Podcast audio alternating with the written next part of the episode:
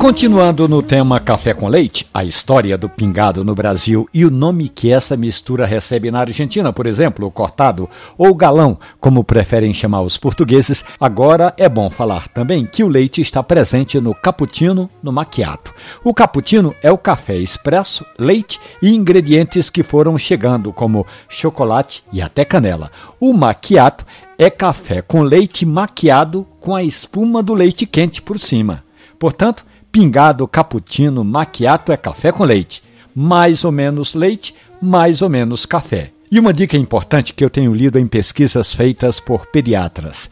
Eles orientam que o pai e a mãe evitem dar café puro para crianças justamente por causa da cafeína, uma importante substância no café e que deixa as pessoas bastante alertas e isso pode influenciar no dia a dia do menino ou da menina. Melhor misturar café com leite, mais leite que café, viu? E aí você vai mudando esse hábito aos poucos. À medida que a criança cresce, você pode ir diminuindo a quantidade do leite.